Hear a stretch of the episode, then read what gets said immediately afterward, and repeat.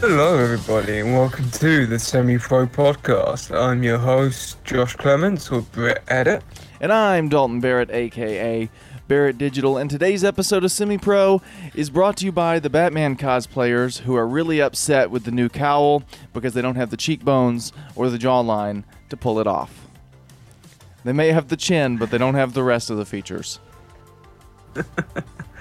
Uh, then again, who who could? Robert Pattinson is apparently, according to science, the perfect man. That's why that's why I'm so excited. That's one of the reasons I love the new cowl is because is because it's not many people are going to be able to pull that off.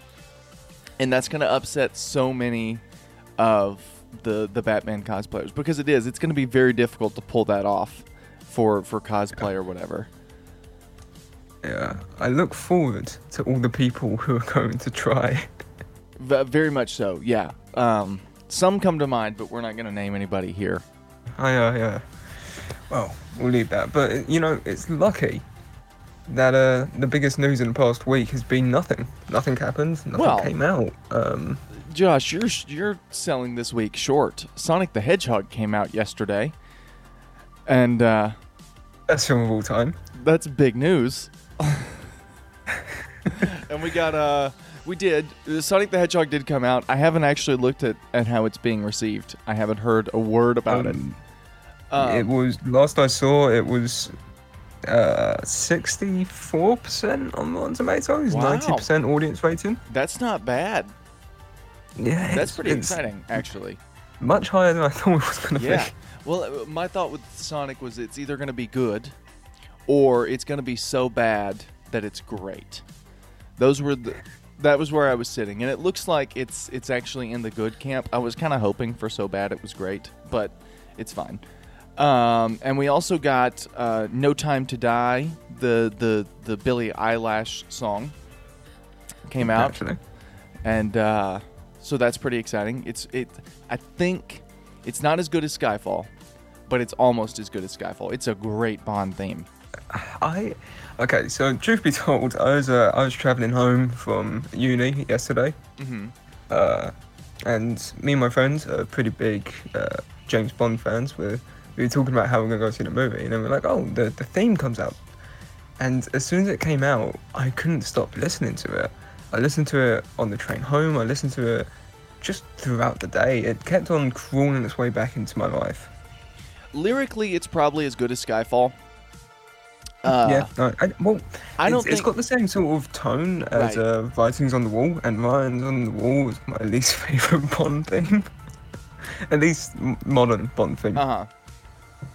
I don't think that uh, Billie Eilish has the same vocal range as Adele.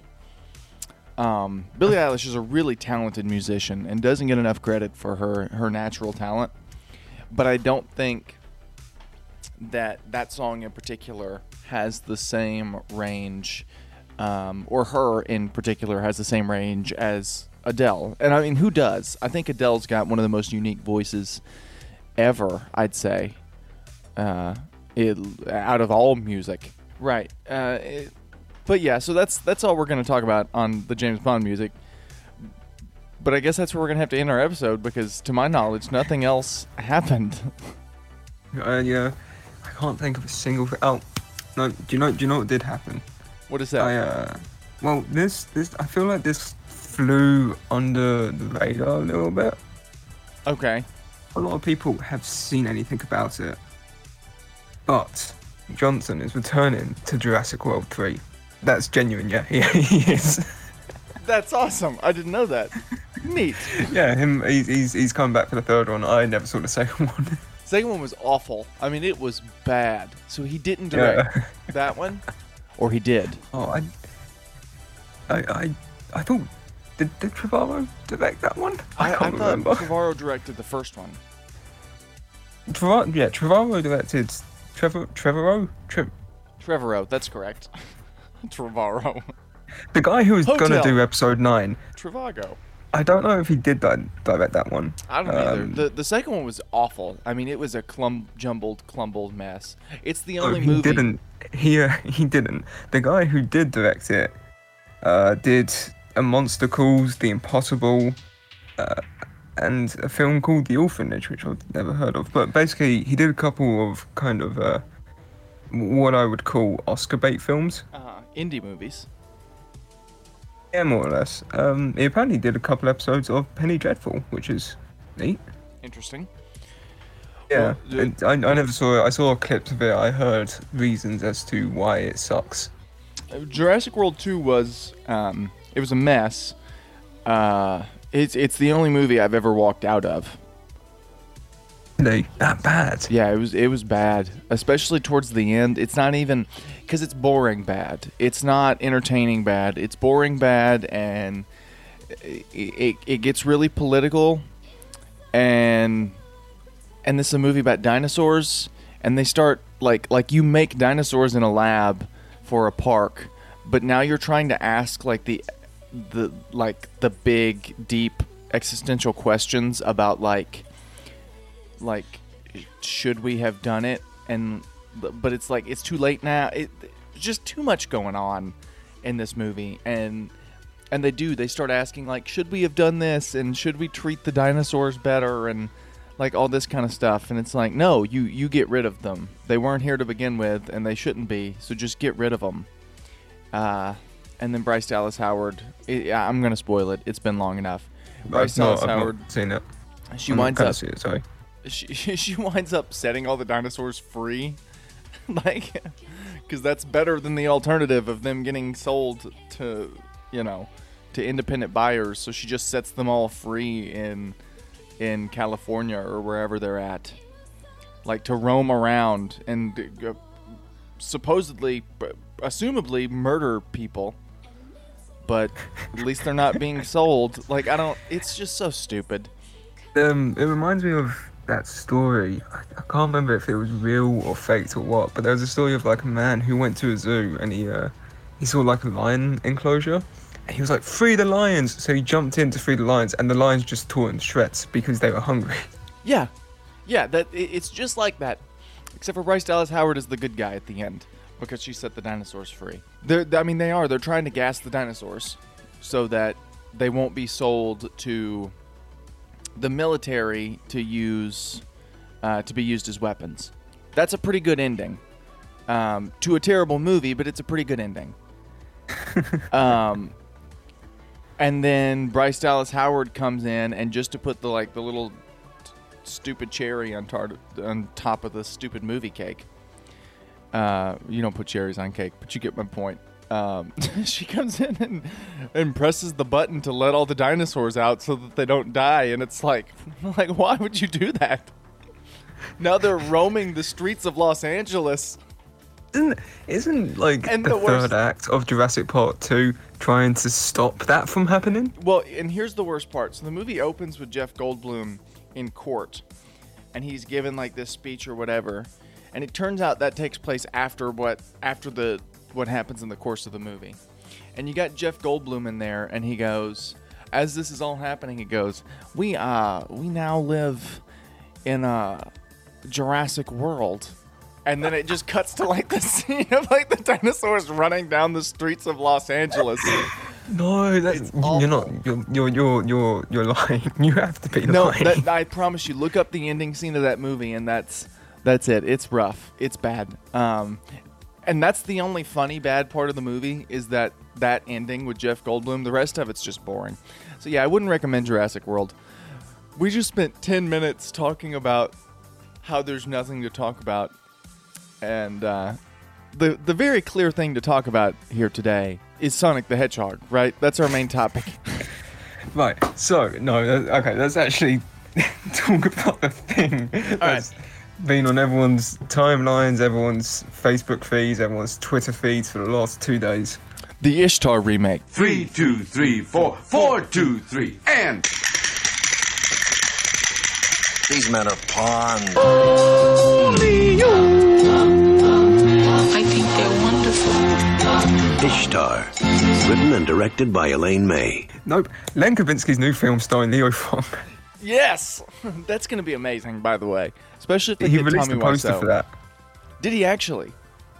He, he released a poster for it. It's it's fantastic. It looks like a every B movie poster you've ever seen. Oh, brilliant. I hope he gets Wiseau in for it. I really do. That would be beautiful. Me too. Okay, let's okay. Let's actually talk about the Superman costume that everyone wants to talk about.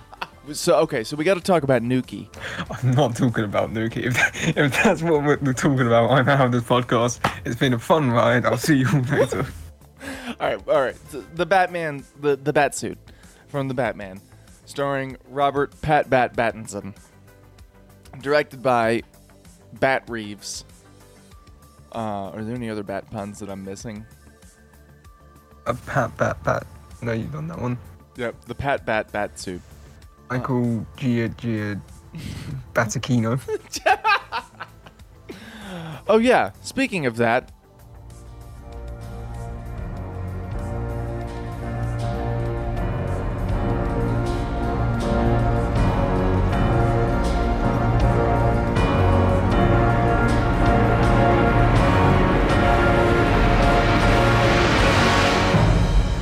How brilliant is that that that little piece of music? It sounds like if you mixed every other Batman theme together, and it gives me chills every time I hear it.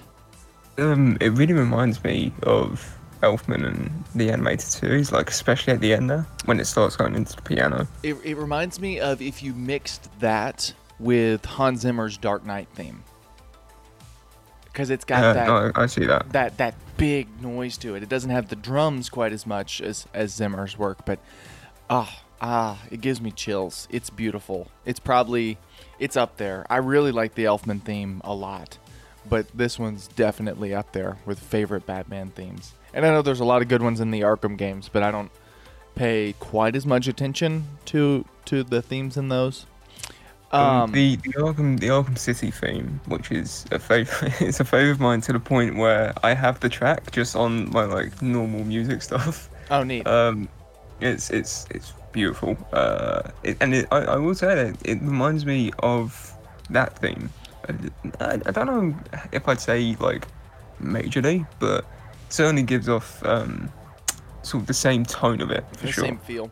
I've got the uh, the '89 soundtrack on vinyl. Um, Oh, yeah. hanging on my wall, and it's it's the prettiest record you've ever seen. It's it's half like normal black vinyl record, and the other half is purple. And so when it's spinning on the the turntable, you just see like the colors start to like mix.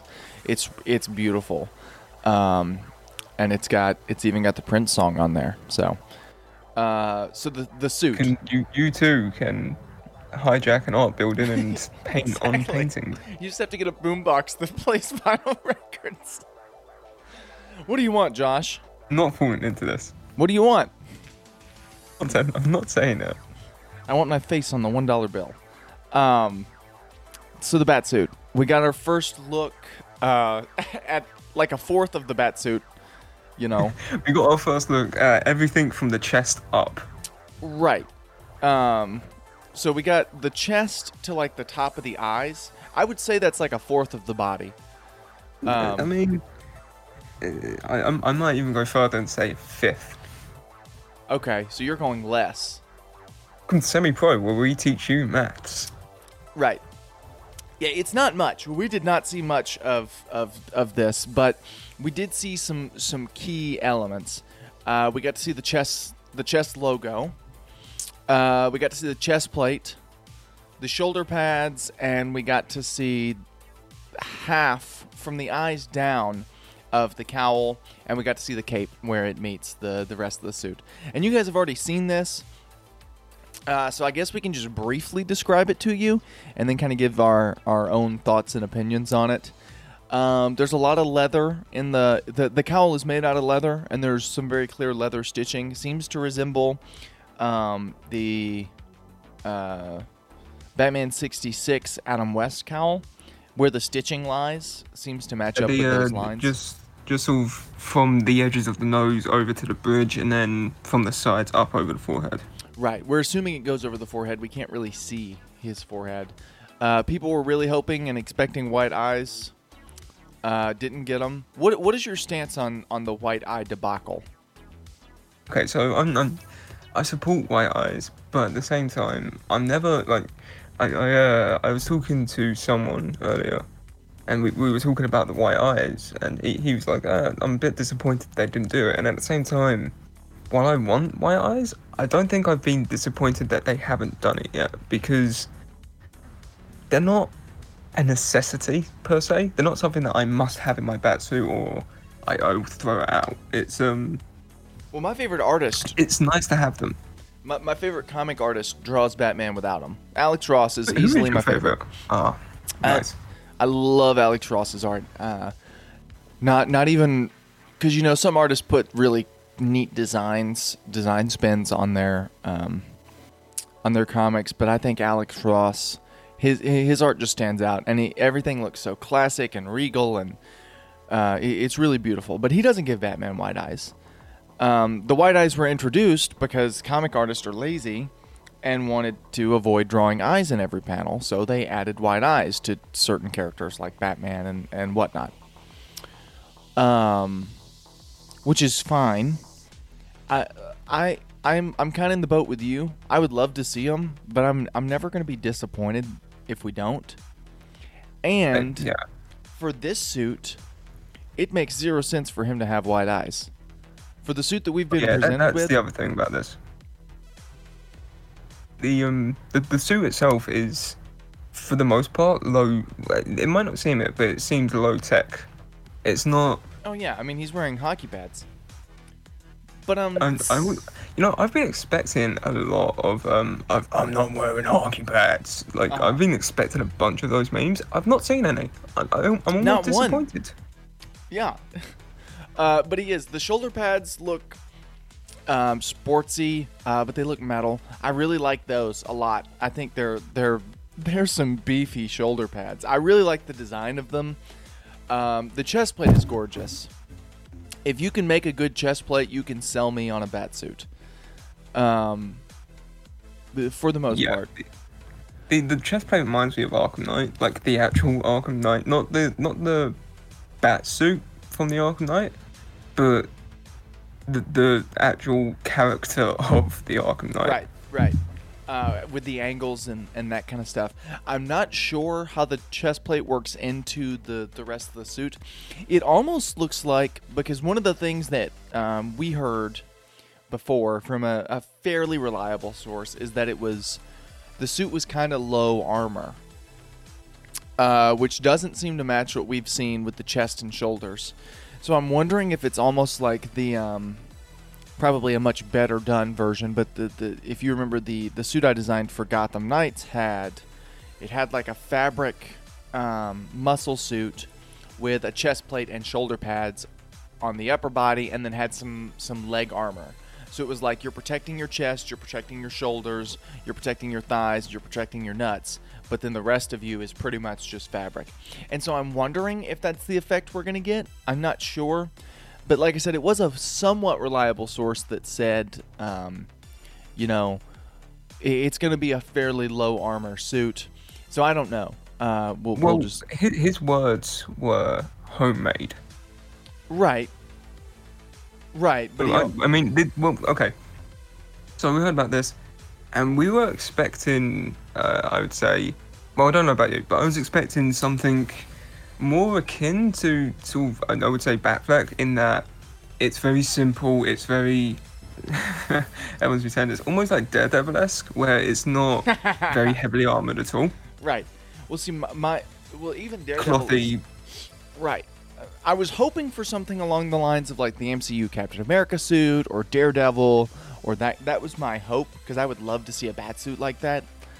But what I was thinking was probably more along the lines of Batfleck. You know, you got you got a muscle suit uh, with an oversuit over it. You know, that kind of design. Um, maybe throw in some minor bits of armor, but stitch that and make it look a little more homemade. I was not expecting this um, at all. But this. Uh, I, I'm blown away by this. I guess we should give our, our actual opinions on it. Um, I I love it. I, I really do. I think people main people's main complaint seems to be the cowl. Um, I I have zero complaints about the cowl. I love it. I, I the thing about Batman cowls is since 89, they've all looked somewhat the same. They have a lot of minor details that are different, like the shape of the eyebrows or the the length of the ears or how the neck looks. But other than that, they've all looked pretty much the same. They're a piece of rubber that's molded, and then um, it's it's kind of thick, and they do the black makeup around the eyes. I mean, that's I don't think the only one that looks somewhat different would probably be the tactical cowl from Justice League, and even it looks pretty much the same. You know, this one looks different, and I love that, and I really respect the. Um, I really respect them a lot for doing that, and and it looks. I mean, it looks great. I like that it's different. I like that it's thin. It's not, you know, this thick piece of rubber over his face. Uh, I like that it looks like it's something he stitched together or had someone else stitch together out of leather. You know, I mean, there are a lot of things about this that I think are are huge improvements over the, uh, um, excuse me, over the over the other cowls that we've seen, specifically the Justice League cowl, which was the last one that we saw. I think this is a huge Your, improvement. your over favorite that. cow? Yeah, well, it's just I don't know. I I am very very happy with this look because it's it's just different. And I love that. That's Yeah, why I that- like That's that's something that I uh, I wanted to bring up is that a lot of people I think are hostile towards. I mean, this is going to go back into our main topic, Sonic, but I think people are hostile to new ideas a lot of the time with characters that they like to think are in one sort of way. So like, I, I promise you, I will relate this back into Sonic. So you've got Batman, right? This Josh, our main that topic in is Ishtar. Three, two, three, four, four, two, three, and These men are pawns. I think they're wonderful. Ishtar. Written and directed by Elaine May. I refuse to. I'm not acknowledging Ishtar anymore. So, with with the Batman suit, you know, I think in in the comics it's always drawn, you know, uh, single color, maybe a bit of stitching, but you know, typically grey, black, boom, done. And I think that when you bring in something like this, which you know has the collar, it has the leather cape, it has a different texture, different textured body to its head. I think people are hostile towards it because they're like, we've got this established thing, we like it, and we don't want that changed. But at the same time, and again, like Sonic, you've got this character who. I'm talking about Sonic, not Batman here. You've got this character who people like to think is a fan favorite, who like to think is part of a good franchise, but in reality, he's had three good games across maybe 20 years of being a, a playable thing. And then in that 20 years, two of those good games were his first two, and the other one was half a good game because they still tried to work in his modern re-establishment in it. And so, So- people are like, oh, Sonic. But then Sonic in the film is an alien. He's not going to look like a character who wears gloves and sneakers. He's going to look like an alien. And with Batman, he looks like an no. He um, he, Well, he's wait, let me- that I think just you real can quick. play around with. You're you're talking about Dustin Hoffman, who plays I'm Chuck Clark in the Uh, movie yeah, yeah. Ishtar, I'm correct? three, two, three, four, four, two, three, and These men are pawns. I think they're wonderful. Ishtar. Written and directed by Elaine May. Stop trying to bring up Ishtar. I'm talking about the batsuit. I'm talking about how the collar on the batsuit is something new and I love it and it gives Batman actual mobility in its head, which is something that is always an issue. Right. Well, we haven't really seen that issue since Dark Knight because while um, Affleck looked like he couldn't turn his head, he could. Um, like like they made the suit look like he wouldn't be able to turn his head, but he he he could move it back and forth. well with BVS, the neck in general's the worst part of the suit for me. Right. It's just it's too short. Yeah. Well, yeah. Give it a little length. Maybe some. I don't know. I don't. I, I love the BVS suit. I don't love it as much as everybody else seems to. Mainly because I'm not that big a fan of the Dark Knight Returns um, suit or or storyline. Like everybody loves that story. Uh, I love the story. I think it's good. I don't think it's good for an established franchise. I don't. It, it's a. Yeah, but it almost has to be. If you're adapting it, it almost has to be an established franchise so that you can bring in, like, Superman. But if you're gonna do a Dark Knight Return story, that needs to be like your Logan, you know? Yeah, that's Um, that's what I more meant in that you can't bring in the Dark Knight Returns as your first outing as Batman because Right. the Dark Knight Returns only works if you've got that 20 years of build up. Right. Well, but uh, from the suit design perspective, I think it's a bit too uh, chunky. It's a bit big. The, I have a I have some issues with the BVS suit. I love it.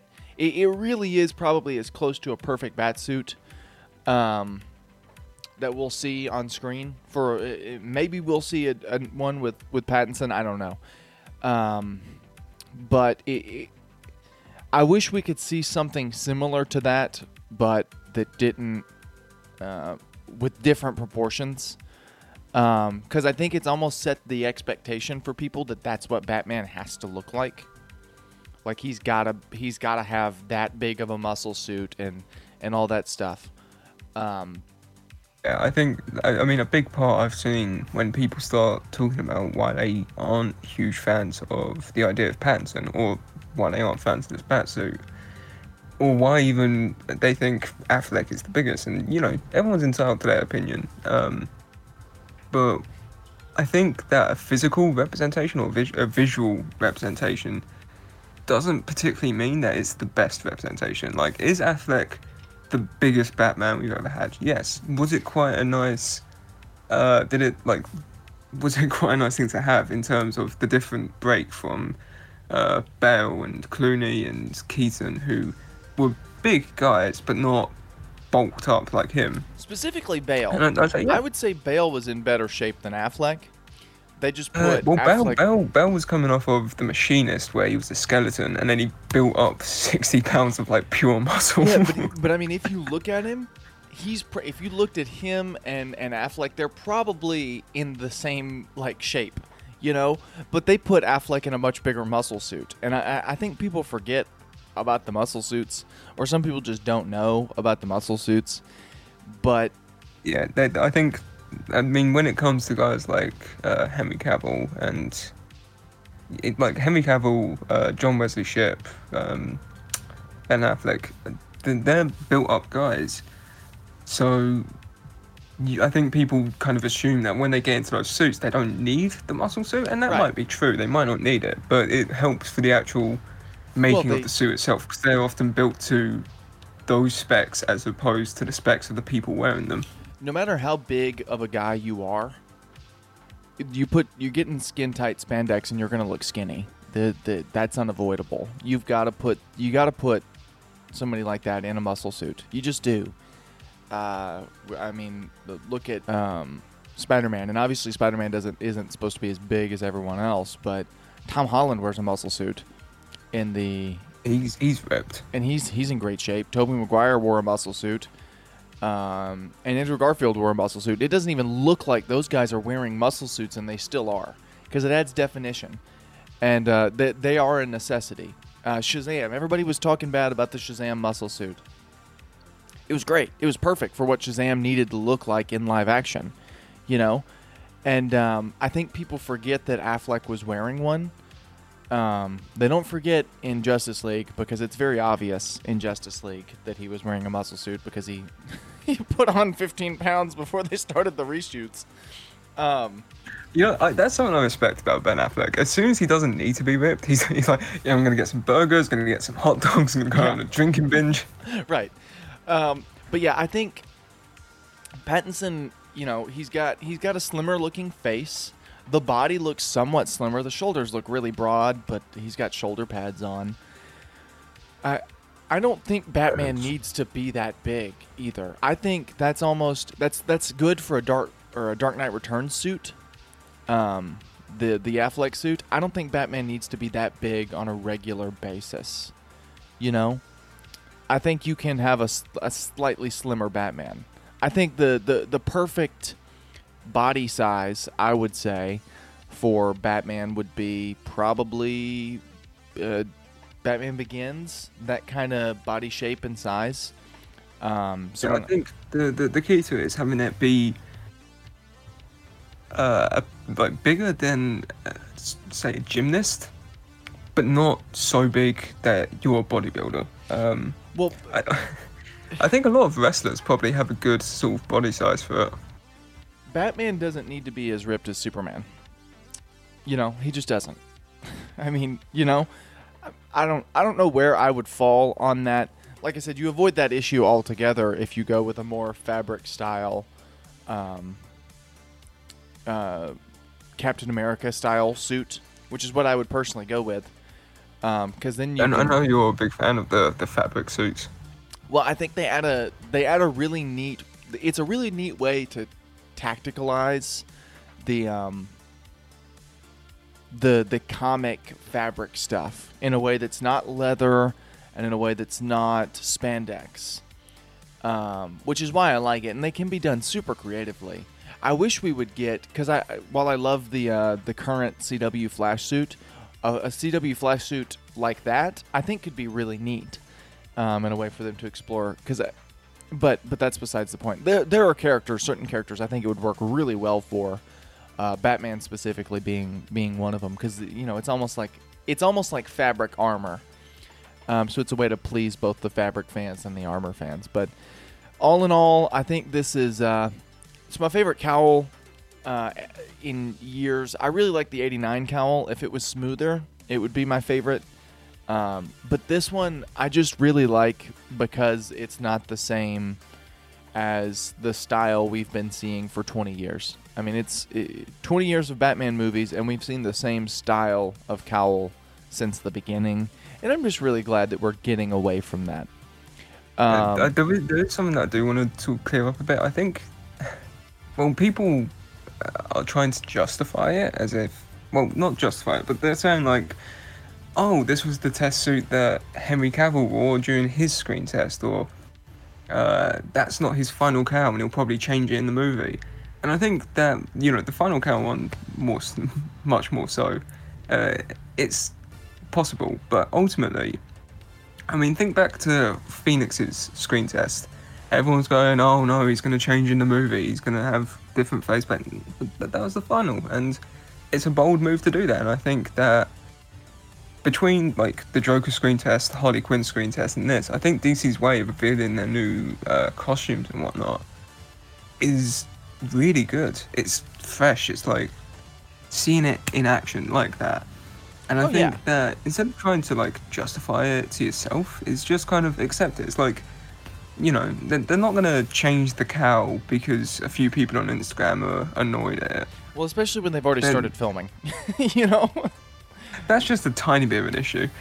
Um, speaking of, I mean, we, we are talking mostly about the Batsuit here, but there's also some uh, permanent set pictures from London, which, you know, shout out to my ends, where uh, I think the the description was Bruce Wayne's stunt double gets jumped by a bunch of clown henchmen, which Neat. there's no word on if they're clown henchmen, if that's Bruce Wayne's stunt double, or if it's even part of the film. It could have been just some random But- guy who got jumped by some clown. that might just be London. I, I've, I've had weird occurrences.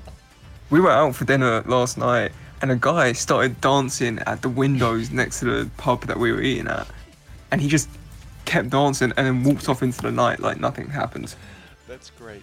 Yeah, I um, uh, I saw the pictures of the clown henchmen. They were pretty neat. Um, I think uh, back on what you were saying earlier, when they're they're doing these these these test footage, camera test looks now, which I think is great. They did one with The Witcher.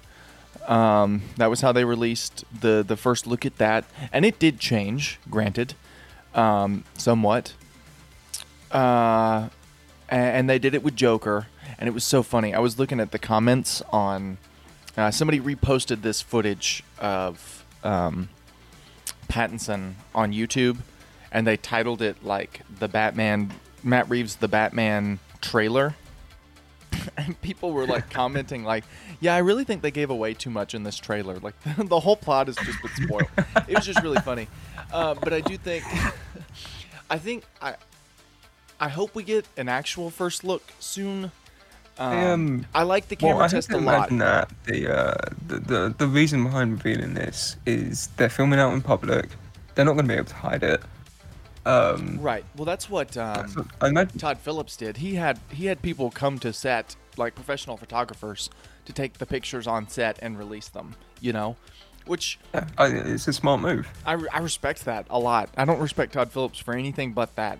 Um, It's well, it's something that David Sandberg did, was said he was going to do when he was filming Shazam. In that uh, he was like, "Oh, I'm I'm going to take pictures and just release them because I don't want these set pictures to come out and then make the film look worse. When in reality, that's because of the low quality of the pictures, the bad angles, whatever." But then that's exactly what happened with the movie. and then he released his pictures the next day, uh, or And one, were- one, and that was our first look at Shazam. You know, uh, And that, my thing about I- this first look for Batman that I wish they had done, because I really like the artsiness of the scene. I love that it's shrouded in red, but that takes away a lot of the the detail. We can't really see much about what's going on, and that's my only issue. I wish we could see more. You know, um, you watching a Zack Snyder film? right. Well, it also I think doing it in red added to everybody saying it looks like Daredevil because it's red. You know, I think you take away the red, it doesn't look that much like Daredevil. But um, I, I, people have kind of speculated about this, and I need to try and remember the name of the artist who did it. Uh, but basically, did a bunch of uh, Batman. I think they were variant covers. ah, neat. Um, it was like, you know, these black sheets of paper, but then using red to highlight the details to make Batman. Uh, it was the guy who wrote Batman Dark Victory, which uh, Matt Reeves named as one of the inspirations behind, well, one of his favourite Batman comics, which is quite nice. It's a little bit of a teaser there. But uh, essentially, when they released Dark Victory, it had the cover of uh, Batman shrouded in darkness with red light over the top of him. Uh, I can't. I think I want to say Jeph Loeb or Tim Sale. Um, Hundred percent.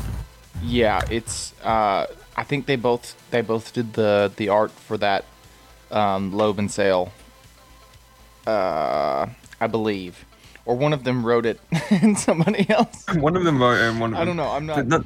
That's the that's the story where they give Batman the brown batsuit, uh, yeah. if I remember correctly. the the the the neat thing about it was so that's got you know the red covers over the top of it, which you know might be a reference to uh, Matt Reeves, one of Matt Reeves' favorite comics. But at the same time, the other covers had the other characters in new light. So you had Catwoman in purple, uh, Riddler in green.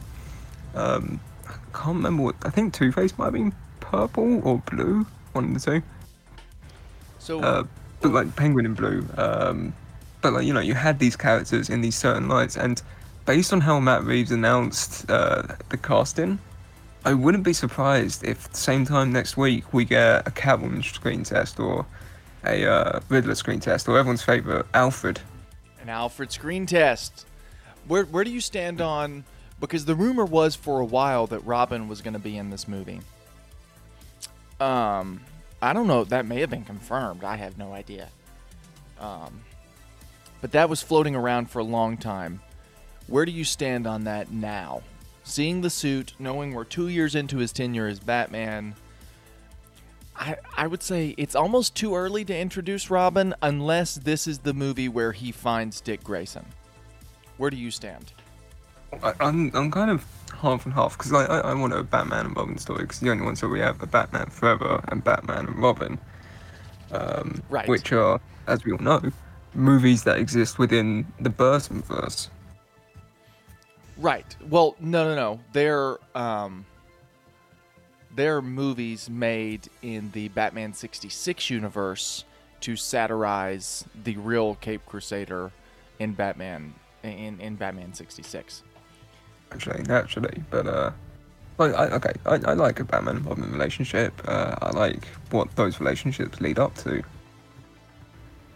But the uh, with, I, I don't think, especially for like a first film, I don't want him to discover Robin. I don't want him to get Robin. I don't want him to have had Robin. Um, I want Batman on his own. I want to establish where this character stands before you start introducing a character that flips that whole world upside down. I think, well, my, my thing with that is I, I agree with what you're saying, but we've seen so many Batman movies and so many good Batman movies. You know, we've got a whole trilogy of great Batman movies. I wouldn't I was mind rewatching seeing them. I was rewatching The Dark Knight the other day, and man, every time I think, yeah, it might be a bit overrated. I'm just nostalgia tripping, and then I watch it, and I'm like, nope, still perfect. Yeah, well, and, and you've got that. So I, I think it's it's it's a good time to introduce Robin. But I was thinking about this the other day. I don't know how you realistically in 2020 introduce Dick Grayson in the same you, you cannot take and do Dick Grayson the same way he was done in the comics. And you can't In do? Jason either. I mean, it's just weird for a 25 year old billionaire to adopt this kid whose parents died. You know, like this 12 year old kid who, like, that's that's weird. That's creepy. You can't do that anymore. That story has got to change. Um, You know, if I was Ricky Gervais, I'd be making some uh, jokes about a certain island and a certain suicide that was not a suicide. right. Um, I, I mean, well, it might, that reminds me of a comment that I got on a post about Batman, uh, where someone said, uh, I don't know how people expect him to keep his identity. Half his face is showing, and I- it kind of, I didn't reply to it because it, it did make me laugh. I was like, well, technically that's happened with every Batman, including the one from the comics, including half of all live-action Batman. Um, Not half. All live action Batman. There's, well, well, Bale at least had just the mouth. I guess. Affleck's was smaller than than you'd think. His was just square. But even at the same Eh. time, that's the most that that's the feature that shows the most. Your cheeks don't show that much about who you are. It's your mouth. It's the mouth and eyes, which again that that adds. That's to what's the showing. Right. Um, but I, I, I think it's it's different. It's creepy. The the Dick Grayson thing is creepy. You can do the Tim Drake thing. That makes sense. Because Tim Drake, of course, knew um, he was Robin while he was still living at home with his parents before his parents died. Um, he was Robin already. And then once his parents died, he then moved in with Bruce. That makes a little more sense. I don't know. I, the, the Robin thing is, I don't know how you do it. Well, I think okay. So I, the one way that you could do it, in theory, is like Lego Batman, where Yeah, no, I, I, I was gonna suggest that, but I didn't know how to word it. this is this is gonna be a fun one to justify. Um, where you take so you take Dick Grayson, you take Batman being at. You, uh, well, okay. I think inherently you need to change it from the circus. You can still make it like performers, but do people go to circus anymore? Are they that big a thing? I don't know. They're not over here. Are they in. America? Uh, they still go around. They, they've shifted more from being like for everyone to being more just like kids attractions, and so they don't take them as seriously. Um, but they they do still exist to an extent. Um, but the the the rules are a little more strict. Like kids can't just go and perform in the circus anymore. You know. Um, What's the point of them? Ah, well, it's just entertainment. You know. Uh, but kids can't. Ki- you can't have a twelve-year-old kid hopping around and flipping on. You know, just can't do that anymore. So you do so here's what we do. change it. Here's what we do. We make him a YouTube sensation. Okay. Does he have a podcast? he has a podcast and he has an Instagram art page. Does he talk about Ishtar? Three, two, three, four, four, two, three, and These men are pawns. Only you Ishtar. Written and directed by Elaine May. It, like every time you mention Ishtar, it physically pains me. I don't. I, I don't want. I don't want to do this. Should we rename our podcast to "How to Talk About Ishtar"? I'm gonna name it. First look at the Batman suit, and some conversation about Ishtar. Oh no, it's the Ishtar podcast with a mention of Batman. Okay. All right, back on topic. Nonetheless, nonetheless, so you, you, you I mean, it, it, it's a tough rope to walk. Um, Nice pun. That was a great pun there, Josh. Thanks. I, I, I started saying it was a tough, and then I was like, do I go with it or not? But then, uh, you know, sometimes life passes you by. It might just fall off this rope and die because of some mob-related hit. Right. I I don't know how you do. think okay well in general with these movies there is a certain level of detachment that you have to have from reality I agree, but at the Um, same time, look at look at this bat suit. This bat suit does not look like uh, it's gonna be that detached from reality. And I, I think you can detach certain things. I don't think you can detach a 12 year old boy living with a 25 year old man. I just don't think that's something that you can separate. You know? simple you have you have bruce wayne buy out the orphanage and then you sneak him out of the orphanage Yeah, but it's still like it's it's creepy for Bruce Wayne to do that. You know, even if he buys out the orphanage, it's creepy for him to to to, to adopt this child. You know, that's the Well, issue. yes yes and no in that it might seem creepy to the outside world and i think you could probably do something interesting with that um then in internally in the idea of you know i've seen this path i know what it's like and i'm going to make sure that you don't go down it the same way that i've ruined my life is uh, an interesting sort of concept to play with. I mean one of my favorite i think it- it's i think it's young justice where the the Justice League is talking. Oh, should we add these guys to the Justice League? And they bring up Robin, and one woman just straight out accuses Batman of being like, "Oh, you're training child soldiers," as if she didn't come from a warrior race that raised her from birth to be a soldier. Right. Which, you know, hypocrisy, Wonder Woman. But then you know.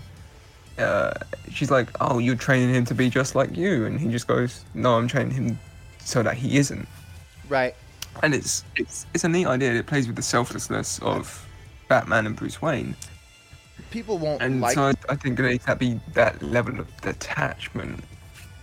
uh, I, I don't think people will like this a- as much, uh, especially the hardcore like comic accuracy fans. Um, but the way I would roll with it, and this kind of just popped in my head, it'd be really neat to do a uh, an MCU Tony Stark Spider-Man kind of thing.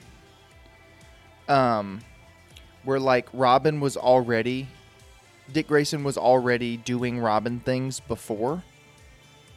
Um, and Batman stumbles across him and he sees that this kid's going to do it either way, but he's going to get himself killed. And so he says, All right, I'll help you. And so he gives him some gear and, you know, he, he goes around with him to make sure he doesn't get, you know, killed or whatever. And he just kind of tags along with him. And then maybe later on he finds out that he's an orphan and he goes, "You can you can crash at my place." You know, like maybe it's this homeless kid who became a vigilante on his own as Robin, and then Batman brings him in and does gives him some gear and all that kind of stuff to help build him up from there. Maybe you could probably play around with something like that that I think would work a mm-hmm. little better.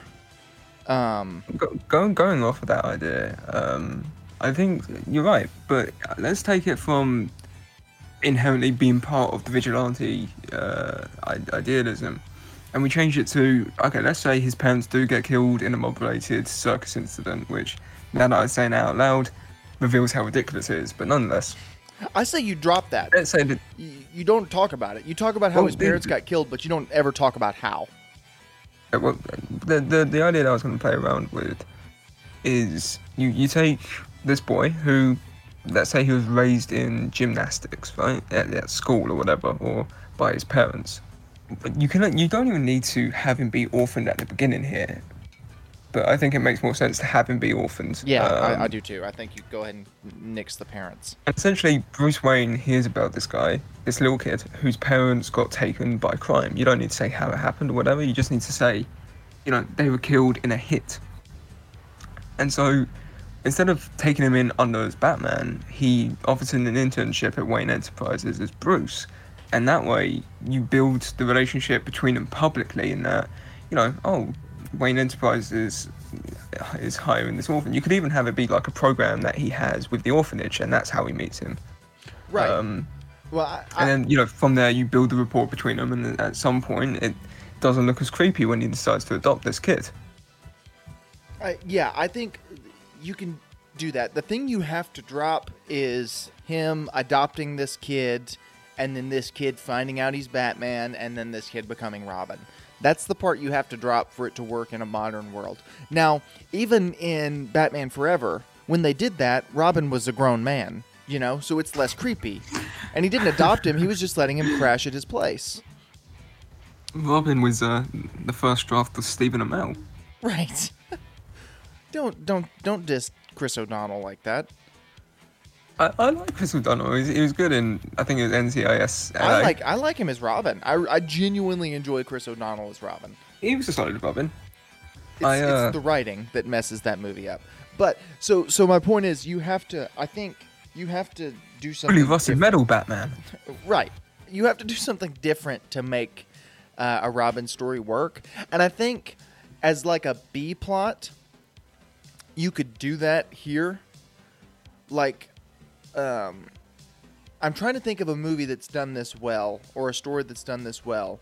Like Bat, uh, like let's say, because we don't really know the main plot of the movie, but let's say the main plot is Batman, like a detective solving riddles, um, you know, Riddler based thing. So he's just hopping around the city, fighting thugs and and solving riddles. And during one of these little times, he stumbles across this 12 year old kid, Dick Grayson, who's trying to do the same thing. And he tries to tell him, like, go home, like, you can't do this or whatever, like, you're to get yourself killed. Incredibles. Right, Incredibles, basically. But then he, you know, he doesn't listen or he tells him, I don't have a home, all that kind of stuff. He doesn't listen. And he keeps popping up maybe throughout the movie. And then maybe the end of the movie is Batman saying, all right, fine, whatever. Like, come, I'll give you some gear and, and, and that kind of thing. And that's how they establish that working relationship. And he takes him under his wing, similar to how Iron Man took Spider Man under his wing in the MCU. I think you could do something like that a little more effectively than, say, um, his, his parents die in a circus incident related to the mob. And then Bruce Wayne adopts him, and then he finds out he's Batman. He finds out Bruce Wayne is Batman, and uses uh, because he knows that tries to stop the mob that killed his parents and then batman finds out that he's doing this and then they join forces and work together. That just doesn't that doesn't work narratively i don't think. Granted that story was it was like the what the 50s 40s when dick grayson was introduced? So yeah i think Good you gotta question. You got to update that that story to make it work. All the other Robins, I think, work fine because once you've adopted one kid, it just makes sense to adopt another. you know, like when you start, you just can't stop. right. Damian makes the most sense, and Tim makes sense because he was working with Batman before, um, before he was adopted by Bruce Wayne. So th- they all make somewhat sense. Um, I'd like Okay, to see. there's, there's when it comes to the Robins, I like the my favorite aspect about how the, let's say the three main Robins is that they all represent a part of Batman in a different way. So you've got the agility in Nightwing, you've got the rage in Jason Todd, and you've got the detective and intelligence in Tim Drake. Don't diss my boy Damian by not including him. We don't we don't we don't talk about him. Um, but also something I do just want to talk, talk about before we end up having to shut shop. Yeah, we, it's coming Is, up uh, soon. We've talked for an hour about something. Remember when this was a 20 minute podcast? When this was a forty-minute podcast, remember what this was a podcast. One of the things I wanted to talk about was the idea of the guns being in the. Uh, Oh yeah, we we complete. I f- forgot we were talking about the bat suit. I'm gonna have to trim this. Um, but yeah, so it's the guns thing is not been confirmed by anybody. Just by the way, no, it just looks like it. it just and it makes sense. roughly looks like guns, kinda. I mean, I don't know.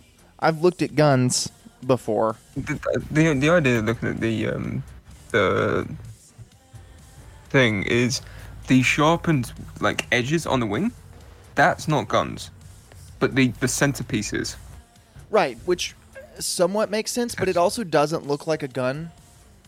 you know, like it just it just doesn't. Um, i wouldn't know i've not seen any guns it looks a whole lot more like a box cutter to me. Um, it, and I'm not saying it's not. It totally could be, parents but it, killed by a box cutter that's what you're saying right. It just doesn't look like. I mean, it's it's removable and it's a batarang. That's for sure. Like there's no denying that. I just don't think it's. I don't think it's a gun because I've never seen a gun that looks like that. Um, and people are taking that as fact, like they're saying, like don't, don't don't take anything as fact do do Right. some research don't just believe random people on the internet including Right. these two we're, Right. we're idiots But we do know we do. You can believe us when we say that it's not fact that this is a gun. Um, it could be a gun, absolutely, but nobody has confirmed that. Somebody just said when this footage came out that it looks like a gun, and people have been running with that and have said that it is a gun. So be careful with what you hear and what you believe. That's a really neat detail, if that's true. That's one of my favorite little comic things. Is Yeah, it's that, from uh, Batman 1000. He, Right. he melts down Joe Chill's gun into the Bat logo with the idea of, with the with melting it down, you destroy the gun's sins and you build it into a symbol of justice. he said the uh, very dramatic, very Batman, the- very the- emo. the quote is um, the gun that broke my heart as a child will now protect my heart as Batman, which is just a neat quote. Um, we were going to do something similar to that for, for some Gotham Knight stuff back when that was. Uh, I mean, we still have some stuff coming up, but there was some neat stuff. We were going to play around with that idea. Um, don't know, don't know about if it's going to happen and that kind of thing now, but it's it's it's a neat detail if that's the case. I just don't think it is. And I don't know how, with a suit that's already built, you ever introduce and say that. Does that make sense? I don't know how in the It- context it'll, of the movie. be it'll be hard to fault it without it being. Now, now, um, if you show him making the suit, then absolutely, you know, that's one thing. But I don't know that we're gonna see him make the suit. I think he's just gonna have it. But I don't. I mean, I don't. Supposedly, this is his second year as Batman, so Right. it makes more sense to jump right in. Right. Um, now, I just want to say something. So that is probably my favorite aspect of the suit. Um, the chest plate in general, I love the look of. I love how sharp and ragged it is. And I will just, I just want to say, I found this post just a second ago, which details not like massive spoilers about Sonic, but more so certain Easter eggs, let's say. And I was wondering, do you care about those? Let's don't spoil it for the people who actually want to see Sonic. Well, let me just say, looking at this list, uh, I am extremely excited for Sonic. See, I want Um, to. I'm I was gonna go tonight, but I still haven't seen Birds of Prey, so I think I'm gonna see that instead. To praise, it's a lot of fun. Uh, not going to win any awards, but it's you know, it, my biggest issue with it is that there's a certain loss in characters. Like a lot of characters feel like an afterthought, and in many ways, you really didn't need them. Um, So like Uh, the there's a loss themselves of characters. inconsequential. Loss. Not, I'm not. No. Okay, we're gonna wrap this thing up. Uh, thanks for listening. Thanks for taking an hour out of your day to listen to us ramble about Ishtar. Um, if you don't mind, if you're listening, Don't listen to him about Ishtar. Don't look it up. if you're if you're listening on iTunes, if you wouldn't mind leaving us a rating, uh, follow us on all platforms: Spotify, iTunes. We're in Deezer now, Google Podcast. Um, send this to your friends if you got those. Uh, share it around. Get get the word out. The more people who listen, the more content we can make, and the better this podcast is going to be. We want more listeners in here. Uh, let us know what you think. You can send us a tweet uh, at Josh and Dalton on Twitter. I remembered at that time. Or you can DM either of us at Barrett Digital or at Brit Edit. But uh, that's all the time we got. Thanks again for listening, and we'll see you next time.